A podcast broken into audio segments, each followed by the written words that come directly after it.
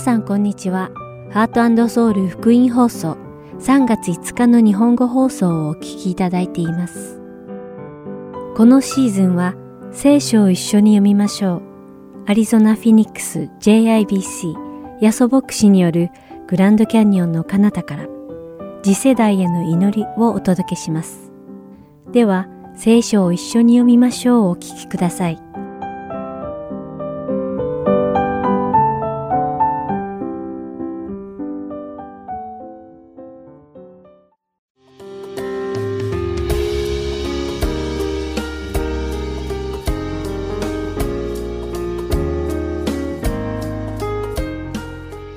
さんこんにちは。聖書を一緒に読みましょうのお時間です。お相手はダイヤモンド優子がお送りします。クリスチャンになるということは、世に属して暮らしていた人が神様に属することになるという意味です。言い換えれば、朽ちて滅亡していくこの世の民から永遠に続く神様の御国の民になるということです。神の民は神様の統治に従うことになります。ではクリスチャンになってしまったら神様の統治に従うことになるから今後はこの世の政府を無視してこの世の法律を守らなくてもよいのでしょうかこれは極めて重要な問題と言えるでしょう。なぜならクリスチャンは神に属しているから世の中の法律に従わなくてもいいと考えるのは大きな勘違いだからです。そしてこのことは聖書にきちんと書かれていることです。使徒パウロはローマ人への手紙第13章一節で人は皆上に立つ権利に従うべきです。神によらない権威はなく存在している権威はすべて神によって建てられたものです。と述べています。パウロがローマのクリスチャンたちへ手紙を書いた当時の状況を想像してみましょう。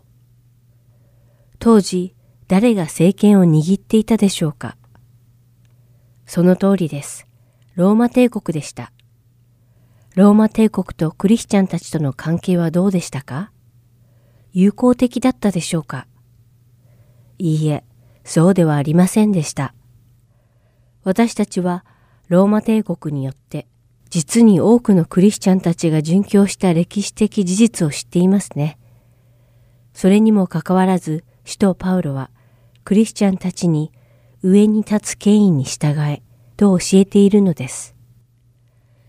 使徒パウロは彼らがそのような権威の地位につけたのは神様がそうなさったからだと説いています。それでは私たちは私たちの上に立つ権威者のすべての指図に従わねばならないのでしょうか。神様を崇めることをやめ、神様の御言葉から外れたことを行うように指図されたとしても、そのような指示に従わねばならないのでしょうか。では、この問題をはっきり理解するために、イエス様が上に立つ権威にどのように対応なされたのかを調べてみましょう。イエス様はパリサイ人たちやイスラエルの指導者たちが要求する通りに彼らの規律に従いましたか？いいえ、イエス様は神様の御言葉だけに従いました。それゆえ、イスラエルの指導者たちとイエス様の間には多くのいざこざが発生しました。そしてそのいざこざは結局、イエス様が捕らえられ、ローマ帝国の手によって十字架の刑に処され死に至ることに発展しました。しかしイエス様は自分を捕らえ尋問し、鞭打ちし、十字架に釘付けし、殺した者たちの権威に対抗しませんでした。彼らの権威に服従し、彼らがやる通りに自分の身を任せたのです。なぜなら、彼らの権威は神様から降ろされたからです。ですから私たちクリスチャンはこの事実を自分たちに当てはめる知恵が必要になります。私たちが何かを判断するとき、いつでもどこでも神様の御言葉を基準にして判断しなければなりません。神様の御言葉から外れたことを行ってはいけません。神様の御言葉通りに行動しなければなりません。しかし、もし私たちが神様の御言葉通りのことを行ったために、この世の権威から不利益を受けることになるとしたら、その権威に従わねばならないのです。なぜなら、その不利益を私たちに受けさせた方が神様だからなのです。それではお祈りします。愛する天の父なる神様、皆を賛美いたします。私たちが今日読んだローマ人への手紙の聖書箇所に示されたように、私たちが神様の御国の賢い民として暮らすことができますように。また、私たちが神様に託された義務をこの世でうまく成し遂げられますように導いてください。もし私たちが神様の身胸に従ったばかりに、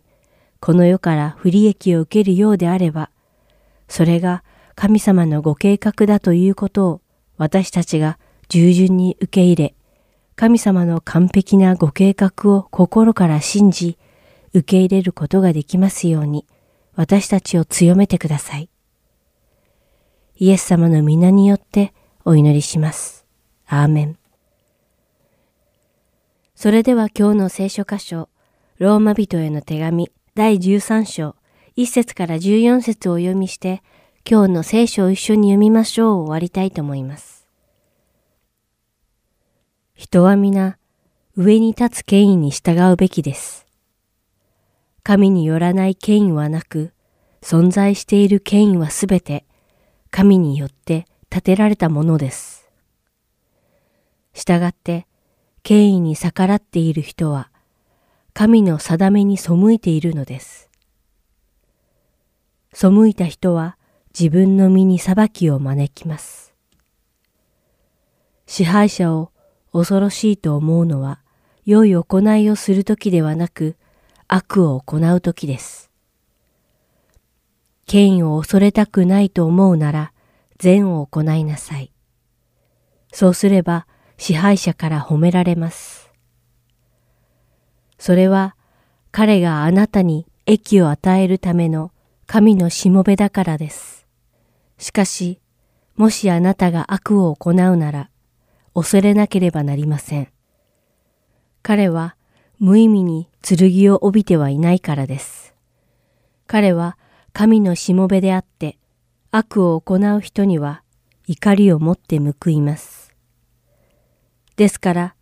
ただ怒りが恐ろしいからだけでなく、両親のためにも従うべきです。同じ理由で、あなた方は貢ぎを収めるのです。彼らはいつもその務めに励んでいる神のしもべなのです。あなた方は誰にでも義務を果たしなさい。貢ぎを納めなければならない人には貢ぎを納め、税を納めなければならない人には税を納め、恐れなければならない人を恐れ、敬わなければならない人を敬いなさい。誰に対しても何の借りもあってはいけません。ただし、互いに愛し合うことについては別です。他の人を愛する者は立法を完全に守っているのです。勧誘するな、殺すな、盗むな、貪るなという戒め。また他にどんな戒めがあっても、それらはあなたの隣人をあなた自身のように愛せよという言葉の中に要約されているからです。愛は隣人に対して害を与えません。それゆえ愛は立法を全うします。あなた方は今がどのような時か知っているのですから、このように行いなさい。あなた方が眠りから覚めるべき時刻がもう来ています。というのは、私たちが信じた頃よりも今は救いが私たちにもっと近づいているからです。夜は更けて昼が近づきました。ですから私たちは闇の技を打ち捨てて光の武具をつけようではありませんか。遊行、酩酊、淫乱、公職、争い、妬みの生活ではなく、昼間らしい正しい生き方をしようではありませんか。主イエス・キリストを着なさい。肉の欲のために心を用いてはいけません。今日も聖書を一緒に読みましょうにお付き合いいただきありがとうございました。お相手はダイヤモンド優子でした。それではまた来週お会いしましょう。さようなら。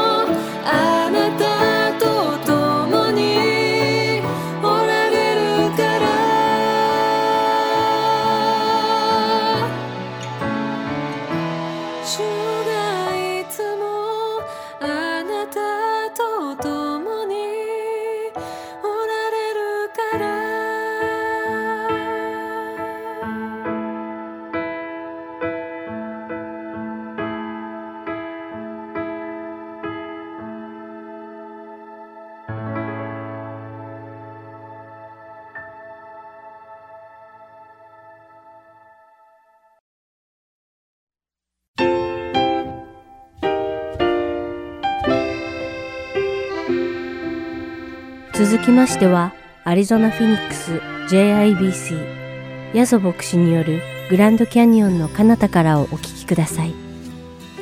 今日のタイトルは SOAP ソープ神と交わるです。ヤソ先生のお話を通して皆様が恵みのひとときを送られることを願います。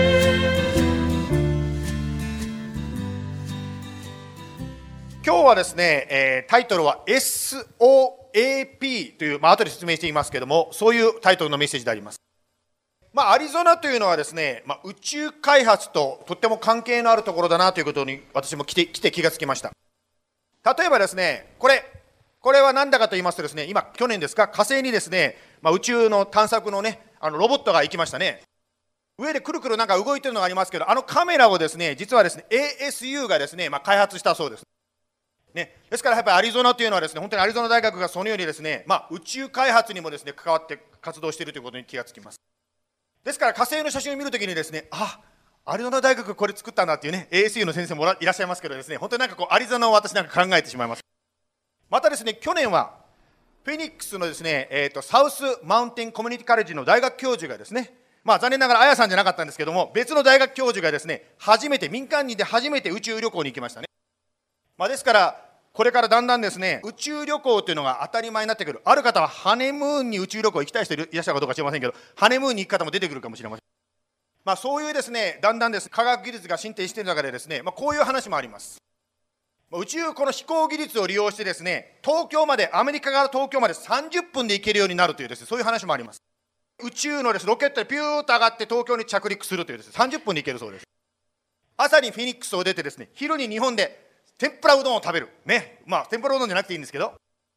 はい。そしてですね、東京でですね、まあ、ランチ食べるだけじゃなくて、せっかく日本に行ったから、温泉に浸かりましょうかって言って、近くの温泉に行って使って、それから夜にフェニックスに帰ってくる。このようにですね、本当に技術が発達していく、今私たちはそういう世の中に住んでおります。まあ、このようにさまざまなことがどんどんどんどん変化している、技術が変わっていってもですね、人生の悩みは残るわけです。あるですね、男性がこんなこと言いました。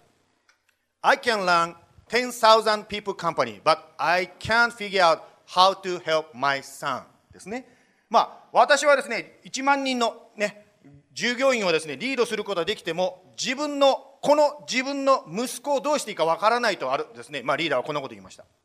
やはりですね、私たちはどんなに技術が発達しても、どんなにですね、能力を持っていても、なかなかうまくいかない、そういうことは世の中ではあるわけです。よくですね、親同士でですね、話をするんですけども、今の時代です。本当にですね、イエス様助けてくださいと、こう熱心に祈ることなしにですね、子育て難しいですよねと、親同士話したりします。そんな私たち人間に対して、神様、聖書の神様はですね、まるでメンターのようにですね、カウンセラーのように語り続けられていらっしゃるんですね。ある時神様はですね、奇跡的に、本当に超自然的に語られることもあると思います。または、祈り続けてる中でですね、突然示される、祈りの中で語られることもあります。皆さんはですね、神様のあなたに語る声、語りかけを聞いたことはあるでしょうか？JBC でですね、この教会の教会員メンバーになる方にはですね、イエス様と出会った証をそれぞれ提出してもらっていただいています。なぜならば、クリスチャンになった人は、神の声を聞いた人だからです。というのは、黙示録の3章20節で、このような言葉がですね、イエス様の言葉が書かれております。見よ、私、つまりイエス様は、戸の外に置いて立って叩いている。誰でも私の声を聞いてと開けるなら私はその人のところに入って彼と共に食事をし彼も私と共に食事をする。あなたがですねクリスチャンになる決心したのはどういうことかというとイエス様があなたの心のドアをノックされたその声を聞いてあなたが心をオープンにしたからであります。例えばですねその声というのは皆さんですね、賛美してて涙が出てきたり、誰かのお話聞いてて涙が出てきたり、誰かがイエス様信じませんかと言われて信じようと思った。それです。それがイエス様の声を聞いて心を開けたということなんです。あなたが開いた心にイエス様が入ってこられて、そして共に食事の交わりをするとここに書いてあります。まあ今ですね、コロナ大流行の今になってわかるんですけども、誰かと一緒に食事するってすごいことだなと私も改めて思いました。というのはですね、まあ聞いたと思うんですけどコロナというのは大抵こうね唾液とかね、そういうのを通してこう移るということでみんなこうマスクをしたりしてますよね。ですから6フィートを開けるとかですね、いろいろやってるわけですけども、食べるときはマスク取っちゃうわけですね。マスクを取るだけでなく口を開けるわけです。ですから信頼し合った相手でないと一緒に食事するというのはですね、こうなかなか難しいわけです。聖書の時代も一緒に食事をするとここに書いてますけど、やはり親密さを表してるわけです。つまり、イエス様とあなたがかなり身近になるということをここで示しています。イエス様の弟子のですね、パウロがクリスチャンになる前にこんな体験をしましたと、ある箇所で書いておりますので、そこを読みたいと思います。使徒の働きの9章4節サウロ、サウロ、これはパウロのことですけど、サウロ、サウロ、なぜ私を迫害するのか。彼が、死よ、あなたはどなたですか？というと答えがあった。私はあなたが迫害しているイエスである。ここでクリスチャンのになる前のパウロ、まあ、サウロと言われてましたけども、パウロが迫害していたのは誰でしたか？クリスチャンたちだったわけですね。しかし、イエス様の言葉を見ると、クリスチャンたちにパウロがやったことは、私にしたことだとイエス様は自分のことだというふうに考えてくださってるんですね。つまり、神を信じるあなたにもし誰かが迫害を加えることがあるならば、攻撃する人がいるならば、神様はそれをご自分への攻撃だと考えられるそうです。別の箇所ではですね、こう書いてますね。神の人に危害を加える人は私の瞳に触れる人だってね、この目の玉に触れる人だってこう書いてる箇所がありますね。それではですね、今横の方のですね、瞳に今からですね、触れてみましょうということをエクササイズ入れると、ちょっとですね、品種買うのにありませんけど。あの、ちょっと余談になるんですけど、私もですね、一時期ですね、あの、コンタクトレンズを入れようと思った時期があるんですよ。コンタクトしてる人偉いですね。あれ、目に入れんですよ、あれ、これ。こうやって。私ですね、やったんですけど、ちょっとですね、これは毎日できないなと思ってメガネに戻しました。私、神様は、本当に神様の愛する人に触れる人は私の瞳に触れる人だというぐらい、つまり神様そのままに触れるぐらいに自分のことだと捉えていらっしゃるということなんです。そのようなですね、あなたや私に近く考えてらっしゃる神様が、このようなことをマタイの福音書でおっしゃいました。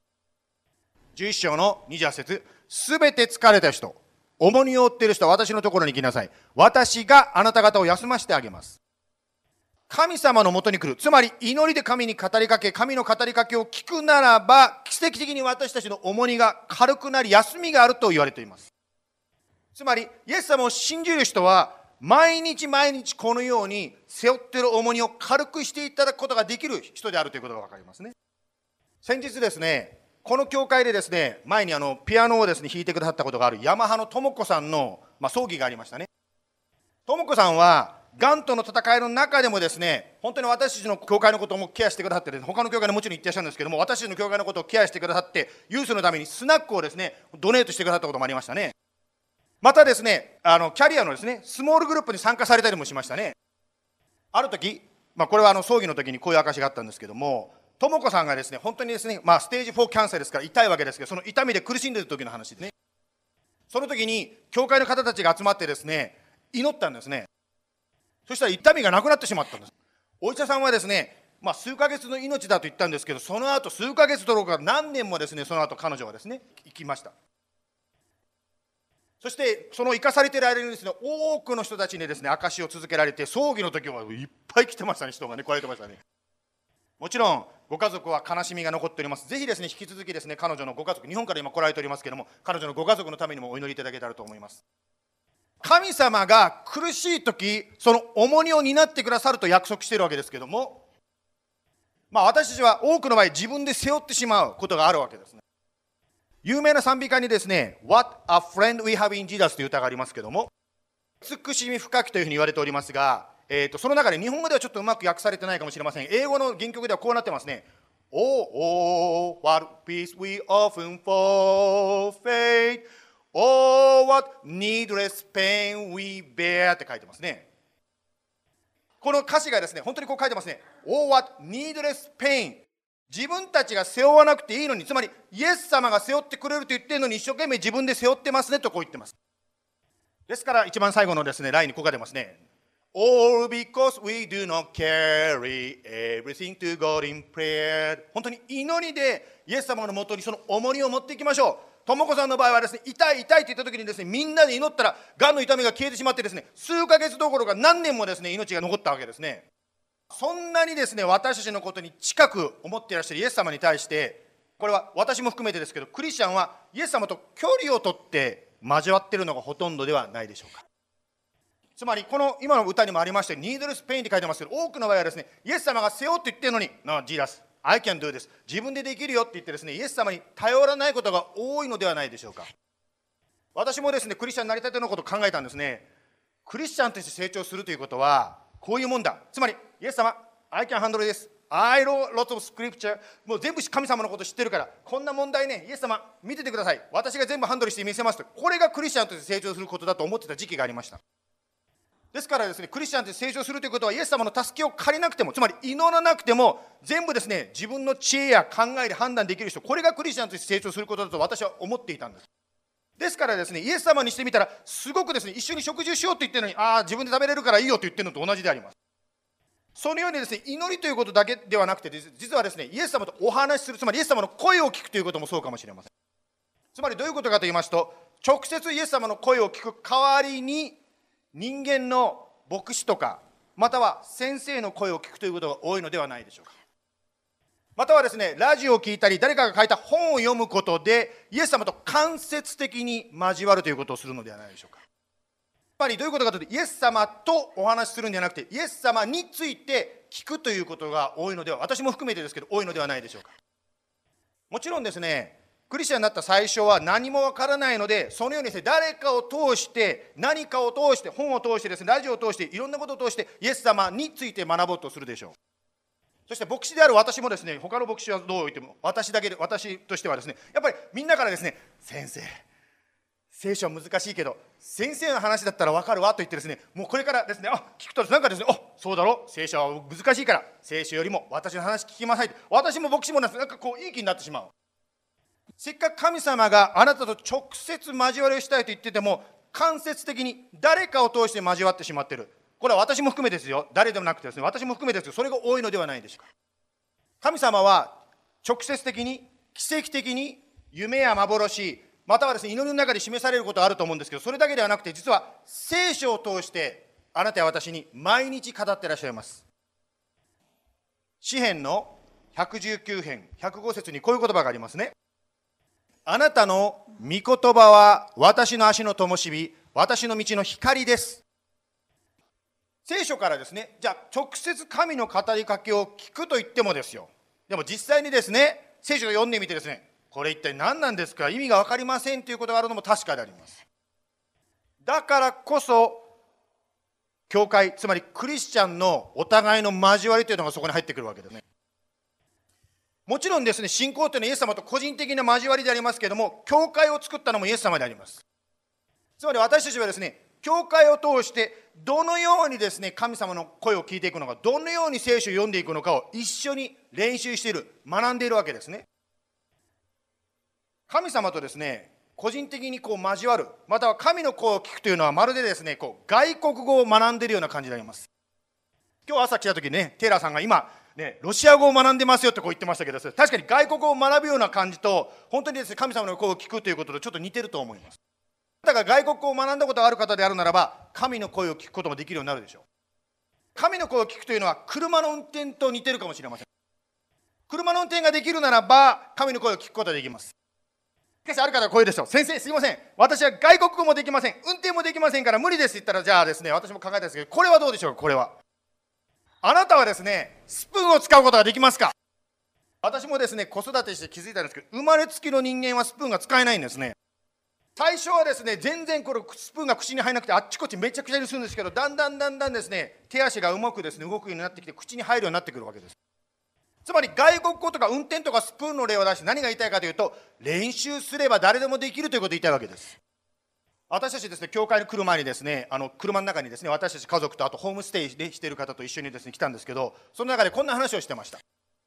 聖書を毎日読んでますかとそういう話が出たんですね。その時を話しながら私も思ったんですね。私はクリスチャンになりたての頃は聖書なんか、まあ、聖書なんかって悪いですけど聖書は毎日読んでませんでした正直言うと。というか聖書というのは毎日読むものだと思ってなかったんです。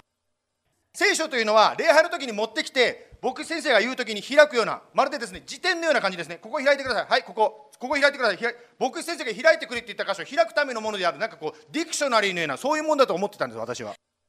ところがですよある時ですねクリスチャンになりたての私がですねクリスチャンのキャンプに行きました。そしたら朝になったらですね、クリスチャンたちが座ってですね、聖書開いて読んでんですよ。まあそういうことをです、ね、通してですね、あ、聖書というのは自分で家で毎日読むもんなんだということに気がつきました。そしてですね、まあ毎日読むわけですけど、最初はぎ口ないからですね、読む時もあれば忘れちゃう時もたくさんあったわけですけど、しかしずっと続けるとですね、もうなんか気がつかないうちに開くようになっちゃうわけですね。私はだから先ほど車の中でですね、シェアしながらですね、まるで歯磨きのような感じだって言ったんですね。つまりどういうことかというと、最初はですね歯を磨きなさいって親に怒られてですね仕方なくやってるわけですだんだんですねもう親から言われなくても勝手にですね目を眠眠気真中でも歯磨きできるようになっちゃうつまりどういうことかというと聖書を開いて神様の声を毎日聞くというのも続けてると最初はぎこちないかもしれない最初はやらされてるかもしれないけども続けていくとあなたの人生の一部になっていくんですねつまり神の声を聞くというのはイエス様を信じて練習すれば誰でもできるこのことをですねまず最初に覚えていただきますイエス様はこのようにおっしゃいましたヨハネの10章27節私の羊たち、これは私たちのこと言ってますね。私の羊たちは私の声を聞き分けます。私もその羊たちを知っており、彼らは私についてきます。私は彼らに永遠の命を与えます。彼らは永遠に決して滅びることなく、また誰も彼らを私の手から奪い去りはしません。私たちクリスチャンであってもいろんな声がですね聞こえてくると思います。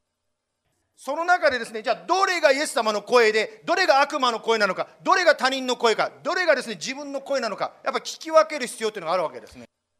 ですから今からですね、4つのポーションです、流れに分かれて S、OAP の流れでですね、まあ、説明させていただきたいと思います。今から皆さんにですね、あの家帰ってもね、読めるように紙を渡しますので、それをね、見ながら話を、続きの話聞いてください。SOAP で話しますけど、その前にちょっとディスクレーマーというかですね、ちょっとこのことを言っておきたいと思います。極端にならないでくださいということを言ったわけですね。どういう極端かと言いますと、私は神に直接聞くんだ、人間はいらないって言ってしまうと、行き過ぎてしまうということであります。例えばよくあるですね話なんですけど、誰かが好きになったらですね、聖書どこ開いてもですね、ジーザスがですね、結婚しろ、あの人と付き合えてですね、もうどこ開いても同じこと言ってるように思う方もいらっしゃるようですけど、そしてその方の前にって言うんですね、聖書が言っている、私と付き合えってですね、そういうふうにです言ってしまうこともあるかもしれません。やはりですね、神に直接は聞きますけど、先ほども言いましたように、教会、お互いの人間の声も大事だということも忘れないでください。あの私もですね、聖書学校というところに行かせてもらったんですけど、聖書学校の中でですね、キリスト教歴史という授業があります。まあ、バイブルというよりも、キリストを信じた人たちの人生をこう追っていくんですね。つまり、使徒の時代の後からですね、今の至るまでですね、クリスチャンたちがどのように生きていったか、成功もあれば失敗もある、その姿をですね、学んでいく授業があるんですね。その中でですね、ある方たちはですね、私は神だけだ、人の声は聞かないというですね、人たちがですね、存在したんです。なぜか、なぜか分かりませんが、なぜかですね、他の人の意見を聞かないクリスチャンたちがどうなってしまったかというと、信仰がですね、不健全に、ちょっとカルトっぽくなっていってしまう、曲がっていってしまうんです。信仰がですね、独りよがりになる、客観性を失ってしまうんです。なぜならば人間は自分の心にあるこう色眼鏡っていうんですかね色眼鏡に気がつかないので他の人の言葉を聞かないとだんだんですね自分の殻に閉じこもってしまうんですねですから覚えてください。神様はあなただけではなく他の人にも語られるんだということも覚えてください。ですから他の人の声も聞きながら神に直接聞いていただきたいと思う。この2つが必要だということです。えーと、皆さんですね、今手持ちのその紙を見ますとですね、右側とですね、左側と右側と2つこうライライがあると思いますけど、右側の方はですね、えー、これからこ、えー、もうすぐ始まるスモールグループ、また教会の行事が書いております。ということはどういうことかというと、私たちがこの SOAP を自分でやるだけではなくて、スモールグループを通してですね、一緒に練習していきましょうというのがここにあるわけです。つまり、先ほど言いましたように、一人で聞くだけではなくて、他の人と一緒に聞くときに、ますますですね、神様の導き、語りかけというのが分かるようになってきます。それではまず S からいきましょうね。S ですね。S というのはどういうことかというと、聖書を読みましょうということです。S、英語ではスクリプチャー、つまり聖書を読むわけですけれども、まあ、読むということもあれば、聞く、つまり朗読してるですね、そういう聞くこともいいかもしれませんね。読むわけですけどもですね、読むということに関して言うならば、ちょっとテクニカルになるかもしれませんが、どんな聖書、つまりどんな翻訳を使うかが実はちょっと大事になってきます。ちょっとテクニカルな話になります。スクリーンにはですね、いろいろ出ておりますけども、翻訳というのはですね、いろんな訳し方というのがあります。大きく分けると、ちょっとここはですね、あのテクニカルで3つに分けてますけど、大きく分けると2種類あります。1つは、書かれている言葉を一語一語そのまんまですね忠実に訳そうとするタイプがあります。聖書というのは日本語でも英語でもなくて実はヘブル語やギリシャ語で書かれたわけですけどですからそのヘブル語やギリシャ語を忠実に一語一語訳していってるそういうタイプの聖書があります。それに対して一語一語訳していくとですねあのちょっと翻訳がですね分かりにくくなるので分かりやすいように訳し直してる。つまり説明してくれてる訳というのがあるんです先ほどですね、あのバイがですね、この目のね、瞳に触れるのにこう訳すの苦労してましたけど、英語で Apple of my eye って書いてあるんですね。Apple, Apple eye ってね。しかし、Apple of my eye をですね、日本語に訳すとですね、目の中にあるリンゴ、意味が分かんないわけです、日本人には。ね、ですからやっぱりそのまま訳さないで、日本人に分かるように瞳というふうにですね、訳したりする。ですから、そのように説明して訳している訳というのがもう一つのタイプがあるわけですね。まあ、画面にはですねその2つの間の真ん中もあるようでございますけどもそういうふうに出てますけど言いたいことは一語一語訳してる訳と完全にですね分かりやすいように言い換えてる訳のこの2つがあってその間のいろいろとグループがあるということが言いたいわけです。聖書をですねさらっと読みたいならば完全に説明してくれてる訳の方が意味が分かるので読みやすいと思います。しかしですよもしですね聖書が何を言いたいのかイエス様が神様が何を言いたいのかをもしはっきりしたいならば、この丸をしているタイプ、つまり一語一語訳しているタイプの方が役に立つと思います。まあ、皆さん今使っている聖書の訳、どういう聖書か分かりませんが、例えば日本語であれば、新海訳とか、口語訳とか、まあ、そういうタイプの聖書ですね。だから日本語のほとんどの持っている方は、実はそういう一語一語訳を持ってるんですけど、そのようにですね、一語一語訳している訳の方が、このですね、私たちが言ってる今の SOAP には使いやすいと言ったこと、そういうこと言いたいわけです。またですね、自分が使ってるその一つの訳だけではなくて別の訳例えばそれがですね ESB を使っている方はですねねニューキング・ジェームスを使ってみるとかそういう形で別の訳を見てるのもいいと思います。特にですね日本語と英語の聖書を見比べるとすごく役に立ちますよ。というのは日本語の聖書のいいところはですね人の名前とか地名はカタカナで書いてあるので非常にですね日本人はですね日本人の人はもう当たり前と思ってる読みやすいんですよ。人の名前とか地名は。っていうのは英語の場合はどう発音していいかわからないことが結構ありますから。英語の聖書のいいところはどういうことかと言いますと日本語よりもですね「ザ」とか「あ」がはっきりしてるんですね。イエス様が「ザ・ゴッド」なのか「あ・ゴッド」なのかで全然変わってくるわけですよ。つまり唯一の神なのか神々なのかでだいぶですね理解が変わってきますからやはり英語の訳というのは役に立つと思う。まあこれにですね、まあ、聖書読みましょうというのが最初になりますね。次ですけども「O」「O」というのはオブザベーション。つまり書いてある内容を観察しましょうということです。何が書かれているのかを観察するまずで探偵になったようにですねねディテクティブのようにですね書いてあることを観察していきましょう。読んでいきましょう。というのは、ね、クリスチャン生活が長くなってくるとこの「王が苦手になるんですというのは自分がですねどっかで聞いてきたメッセージで聞いたなとかですねこの箇所知ってるとか誰々さんがこのこと言ってたとか聞きかじりの知識が入ってきて書いてある通りに読まなくなってしまう。探偵のように観察するというのは実はこういうことであります。例えば誠に誠にってなんで誠にが2回繰り返されているのかをそういうことを見るわけです。先ほど言ったですねなぜ翻訳にこだわるかというと一語一語訳している聖書の場合は誠に誠にって2回書いてあったら誠に誠にってちゃんと2回書いてあるんです。救われますじゃなくて救われたと過去形で書いてある箇所もあるわけです。なぜ過去形なのかそういうことを考えるわけです。やっぱり神様はですねそういう言葉で考えてつまりそんな小さなことも考えてですね聖書に残してくださってるんです。というのは、ザ・ゴッドなのか、ア・ゴッドなのか、すごく影響が変わってきますよ。例えば一つ挙げるとです。イエス様は、この方こそ神なのか、たくさんある神々の一人の一つなのかで、これでも、これ一つでも変わってくるわけです。ですからですね、そういうことをまやるんですけど、まあ、スモールグループ、先ほども言いましたように、みんなで練習していくと、ますますうまくなると思います、このオブザベーションです。その次ですけども、その次は何かと言いますと、A、つまりアプリケーションになりますね、アプリケーション。これは応用する、つまり今日の私に当てはめてみるということです。この聖書の教えはですね、今日の私に何の関係があるのかということを考えます。やはりこう聖書がこう言ってるのは分かるんだけど、じゃあ私と何の関係があるのか、そこをアプライする、これがすごくです、ね、大事になってきます。というのはですね、ああ、よかったわね、パウロさん、いいことあったね、それじゃバイバイじゃ、これじゃ意味がないわけです。しかし、イエス様が昨日も今日も変わらないならば、ここに書いてある出来事は、今日の私に何か関係してくるはずであります。先ほどの智子さんの例ですとですね、あねやっぱイエス様は過去に癒されたんだよね、ああ、そうですから終わらないで、今祈って、私のこの痛みを癒してくださいと祈る、その時にアプリ、本当に私の人生の中でですね、それが起こるわけですね。先ほど S と O のところはですね、この S と O は誰がやっても同じ答えが出るはずであります。聖書書いてあることは一つであるし、理解は一つになるはずでありますからね。しかし A、この部分はですね、一人一人が違います。例えばですね、O ですね、諦めないということが教えられたとしましょう。そしたら仕事を探している人にとっては、この諦めないがですね、よし、今日諦めないで、もう一本電話してみようってこうなるわけですね。またですね、ある子育てで悩んでいる人にとっては、その諦めないがですね、諦めないで、そうだ、カウンセラーに連絡してみようとこうなるかもしれません。そのようにですね、この A のところで、それぞれの人生の中で、今日の箇所がどう当てはまるかを一緒に考えていきます。じゃあ皆さんですね、牧師先生がお話ししてるのもこれなんですよね。牧師先生が読んで感じたことを A、皆さんに話してる。これがもう礼拝になるわけです。そして最後に SOAP の P でございますけれども、P ですね。P はプレイヤーだということを言いたいんです。つまり、教えられたこと、やってみろというですね、言われたことを祈るわけです。簡単にできることもあるでしょうね。しかし、例えば、諦めないでなんて言われてもですね、もう諦めたいと思ってる人にとってやっぱり祈りが必要かもしれません。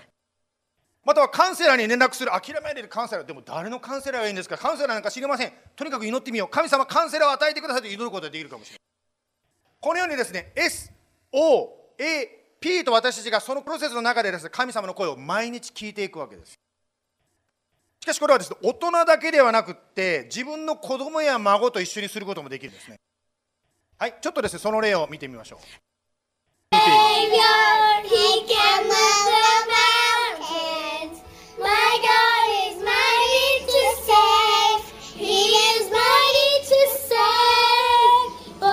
Oh, they sing loud. Author of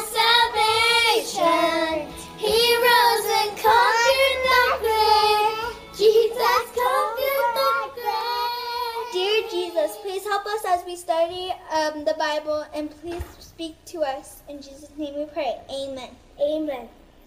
Okay, who's the Bible person today? Me. Okay, what's the Where verse? did we read? What's the verse? Uh, we read John chapter 15 through 1 through 10. Okay. Okay, can I read it? Just again, as I get there. 1 through 10? Yeah. Bethany! Ah! okay, ready? Okay. I am the true vine, and my Father is the garden. He cuts off every branch in the bear bears no fruit, while every branch that does bear fruit he prunes so that it will be even more fruitful. I love just as I obey my Father's commands and remain in His love. Um, Okay, so ready? You guys already. Just a second. If you find the verse, uh, you know the phrase. Okay, raise your hand. Okay. Ready? Take your time. Take your time. Okay, で、メサニからいく ?Okay, よーい。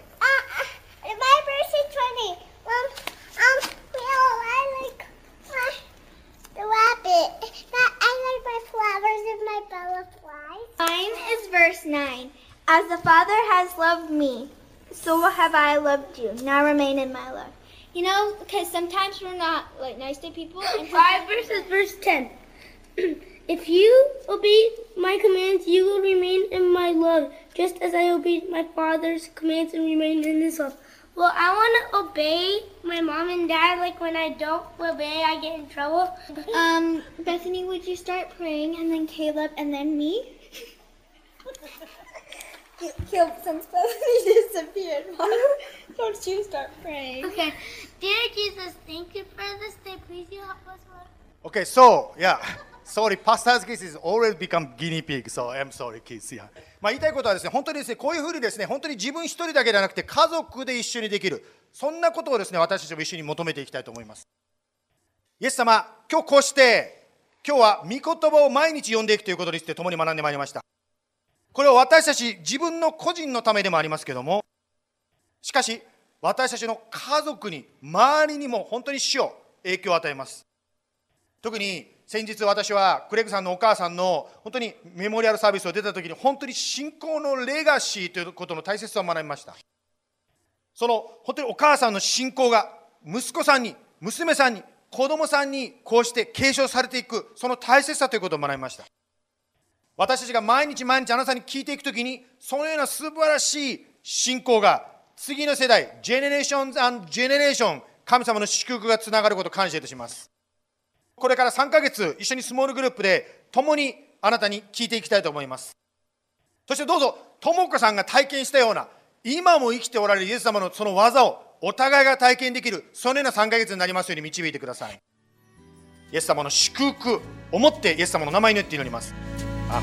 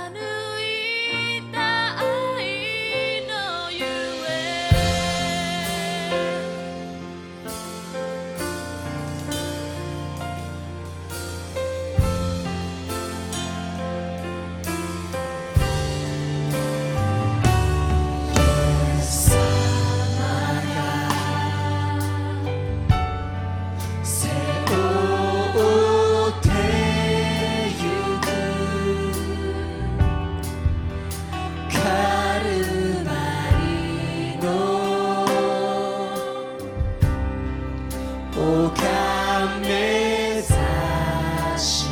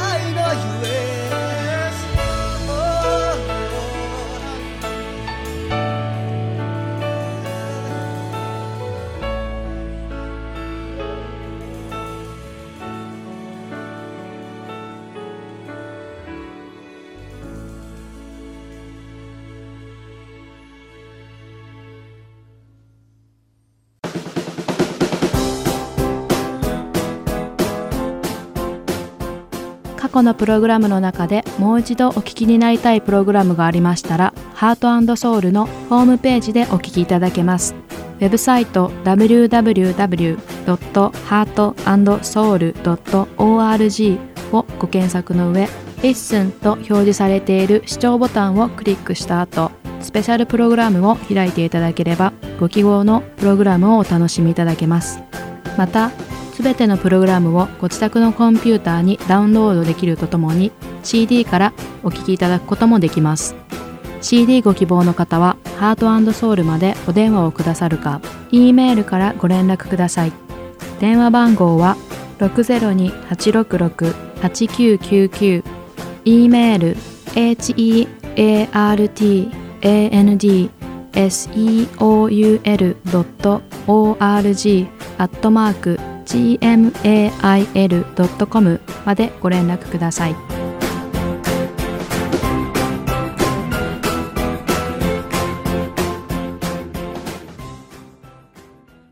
では、次世代への祈りをお聞きください。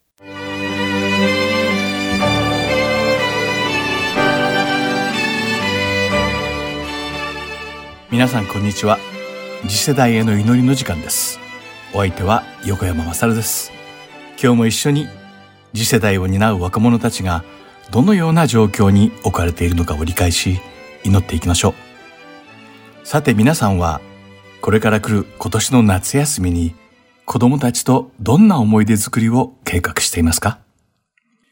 私の知人のデビーは毎年、主よ、この夏は私の息子のジョンに一体何を教えたらよいでしょうか？どうぞ導いてください。と祈ると話してくれました。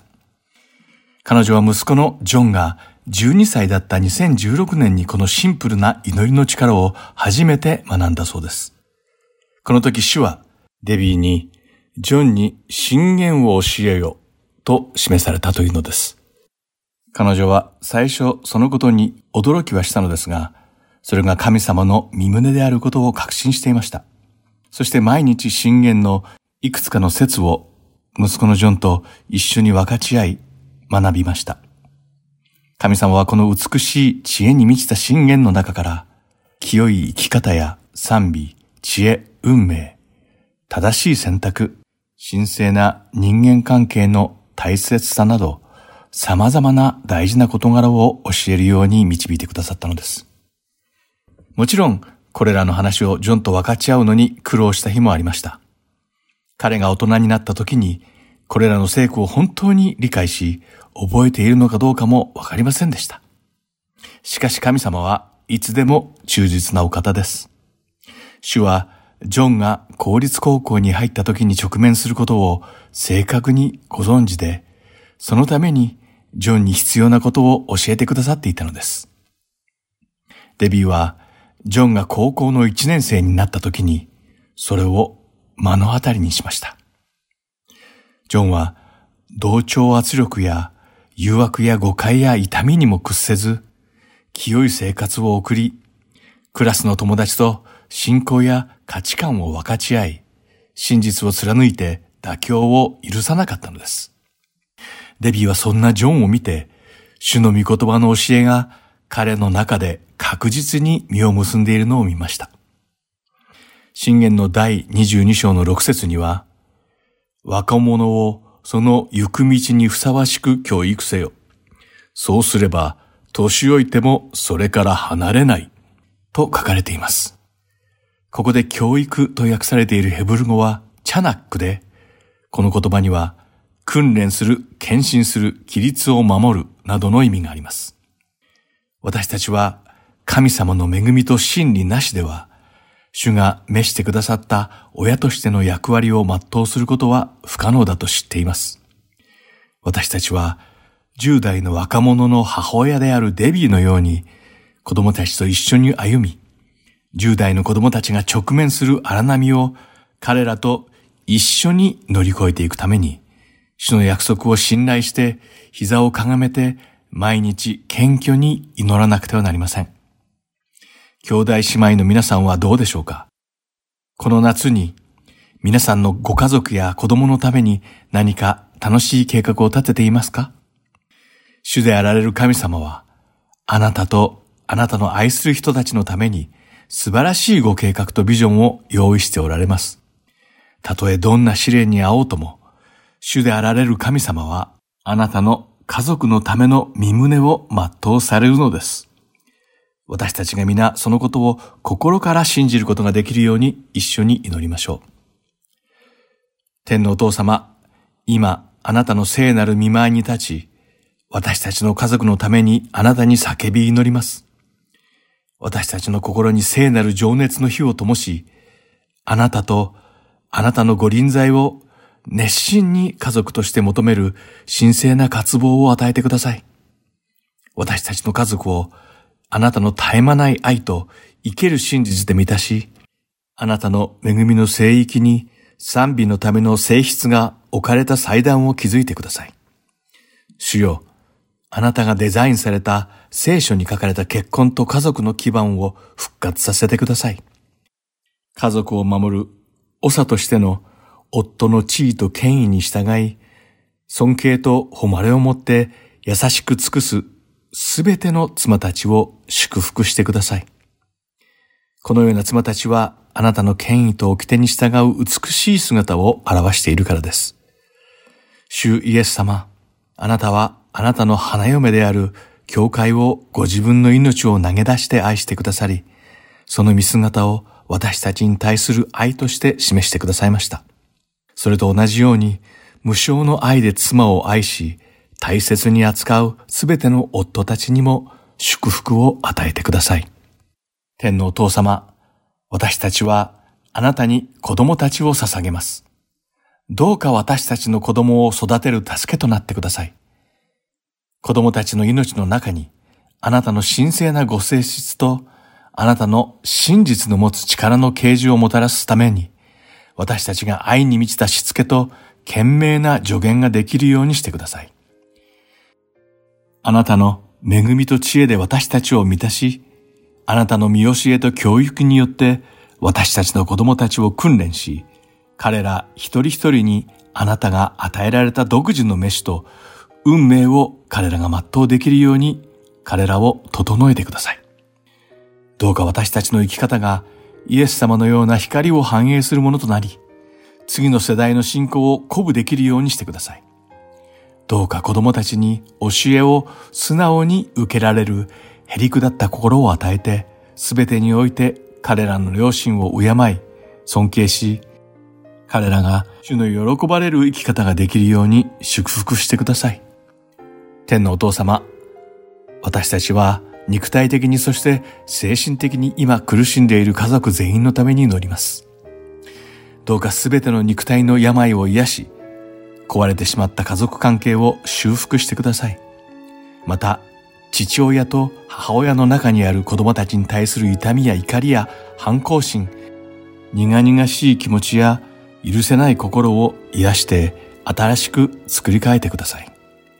また、愛によって結ばれ、平安によって導かれ、真理によって清め分かたれ、精霊によって蘇させられた信仰の家族として、この世代の心を一つにしてください。主よ、一人親家庭や危機に面している家族のために祈ります。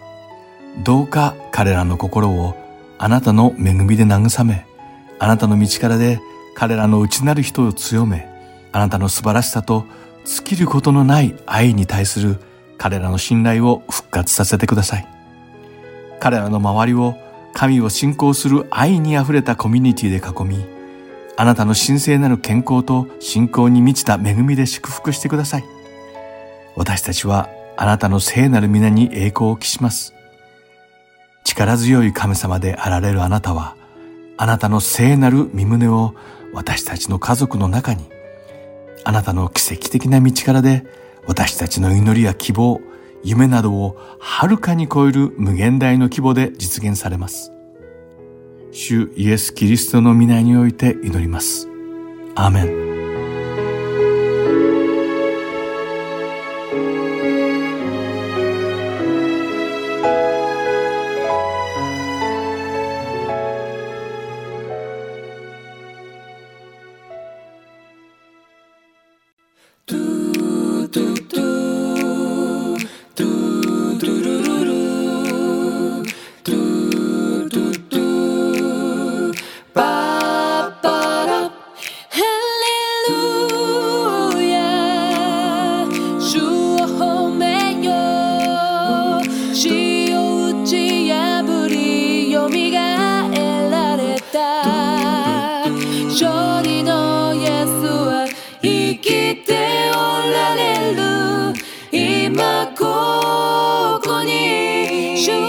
は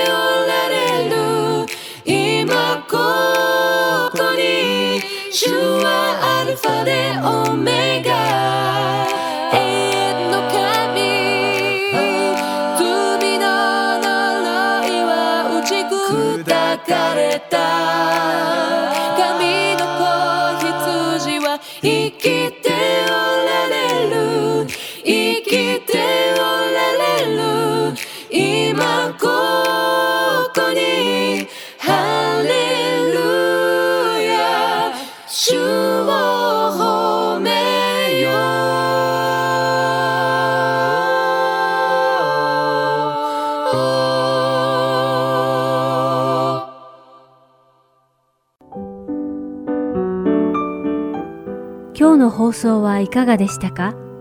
最後までお付き合いくださりありがとうございました。また来週お会いしましょう。